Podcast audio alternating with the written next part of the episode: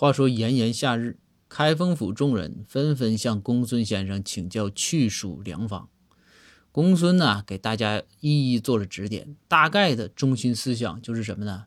就是这夏天来了啊，大家尽量多吃西红柿啊、西瓜呀这些东西，少吃那些什么芒果啊、荔枝啊、猕猴桃啊，什么还有什么提子啊，还有榴莲呢，少吃。然后这大家呢就说，哎，说公孙先生，您说这意思啊，是不是咱就应该吃应季水果？公孙说不是。说那我刚才后来说少吃那些，也有好多是应季的。然后大伙儿说那公孙先生，这个多吃西红柿和西瓜的道理在哪儿呢？